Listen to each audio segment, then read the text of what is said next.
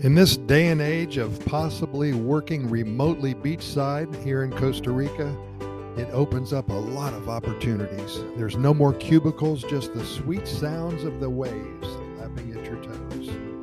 It's a new way to live. My friend, he's in his 60s. All his life, he worked as a professional salesperson, lots of meetings and deadlines and sales goals that had to be met.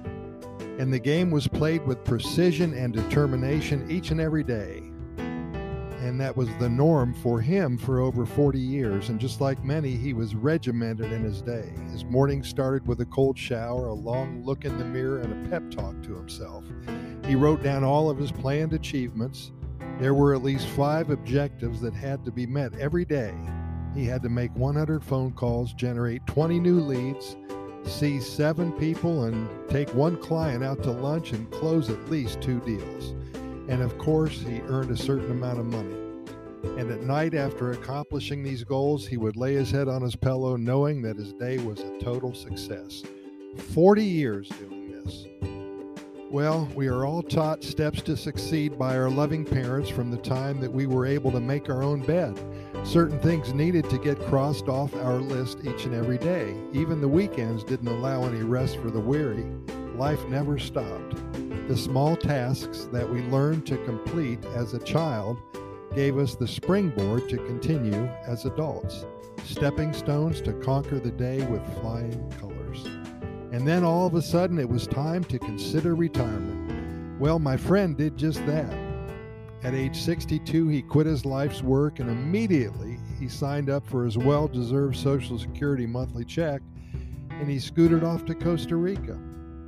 Now, keep in mind that he had been planning this five years prior.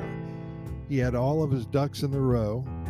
He had been to Costa Rica at least 10 times and knew where he was going to live. He knew how much he was going to spend every month. and He already had a base of good friends here. And like many before him, after a year or so of living in Costa Rica not working, he became antsy. Now, keep in mind that he did stay busy. He saw the entire country and solidified friendships all over San Jose, but the work ethic shined through and caused some guilt feelings.